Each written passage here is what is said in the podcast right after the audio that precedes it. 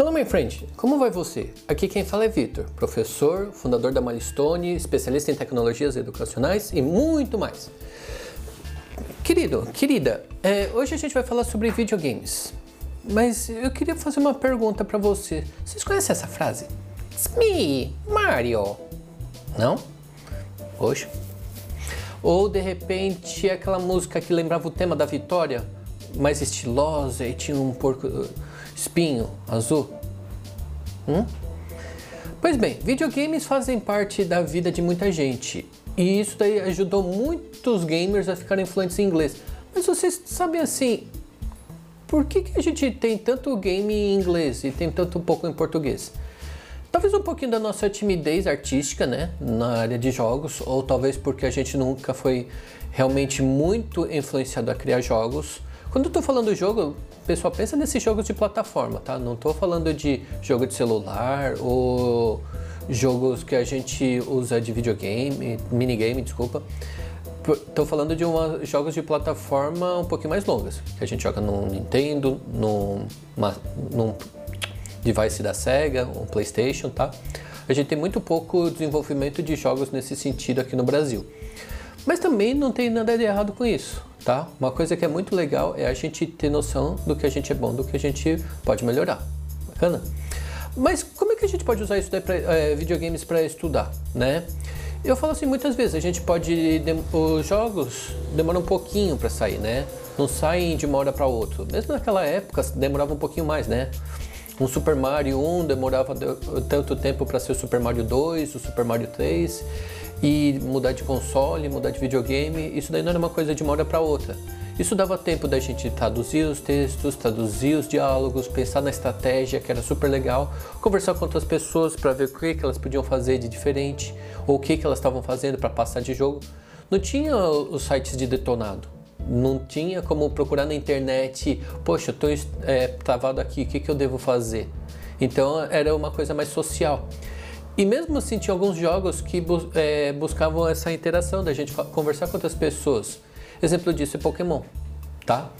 E é, voltando aqui para o tema de, dos jogos. Às vezes é, era engraçado, né, que a gente tinha um negócio, uma certa maior facilidade, talvez, porque os jogos não eram, talvez, não tinham um medidor de impossibilidade, né? Quanto mais impossível, melhor era o jogo. Mas também eles tinham uma certa limitação, né? Eu falo muito assim de jogo de xadrez, né? Não era tão difícil empatar um jogo de xadrez. Hoje em dia, dá para você pegar um jogo de xadrez e começar com a habilidade de um animal e depois partir para um xadrezista é, profissional raptado por aliens num supercomputador, tá? Para quem não sabe, xadrezista é quem joga xadrez, tá? O jogador profissional. Mas vamos lá. Outra coisa que a gente pode aprender com eles é perder. Hum? Tem que perder, Vitor? Não, não é que tem que perder. A gente tem que saber lidar com perder, né? Às vezes se castigando, quando eu falo assim, castigando entre aspas, é, não é se machucando fisicamente, tá? É mais para a gente pensar no, no, nas limitações que a gente tem, né?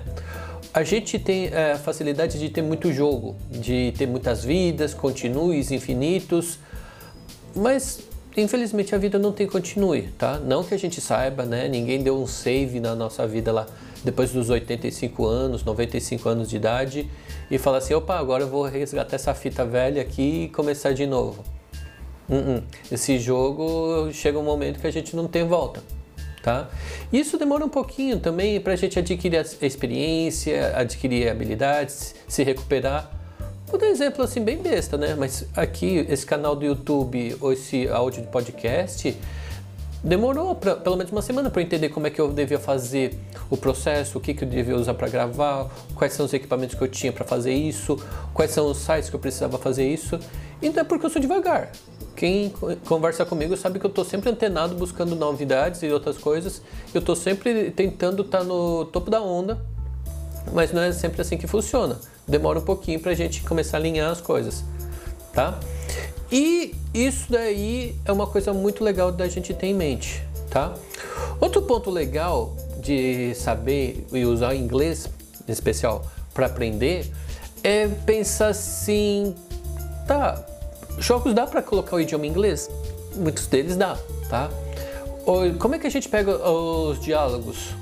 Como é que a gente pega o, as, as partes do jogo, né, os comandos do jogo em inglês? Como é que a gente fala isso? Como é que a gente repete? Dá para dar pausa? Não dá para dar pausa? Dá para a gente interagir, conversar com outras pessoas dentro do jogo também? Hoje em dia dá para fazer isso muito.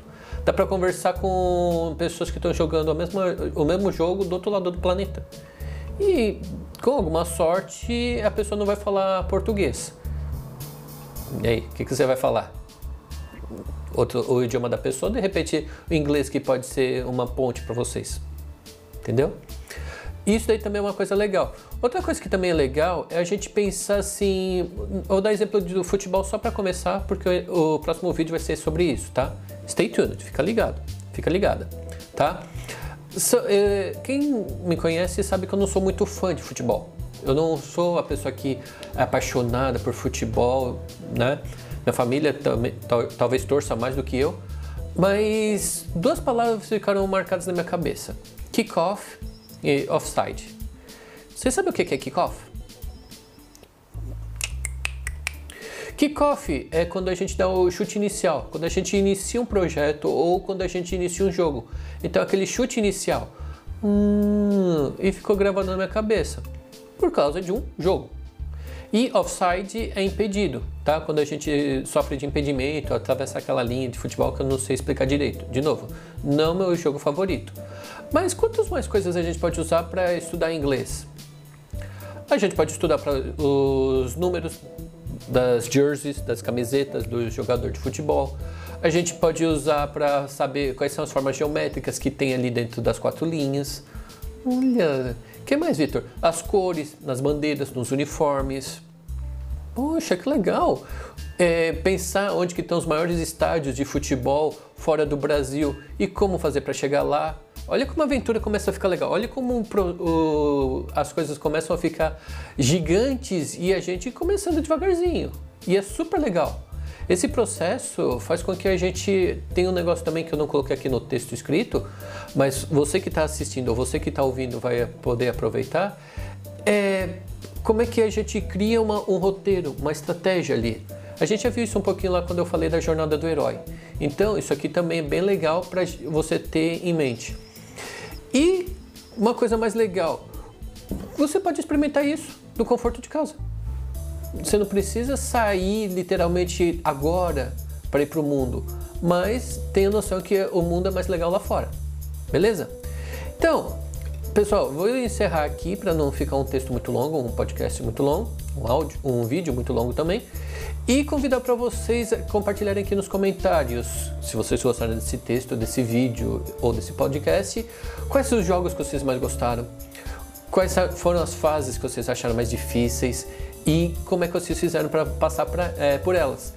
E uma coisa bem legal, comente, é, chame seus amigos para curtir, para conhecer o nosso trabalho. Você vai ver assim que está sendo umas coisas bem legal e uma conversa bem franca aqui com vocês. Legal? Então por hoje é só. Pessoal, obrigado, bye bye and see you soon.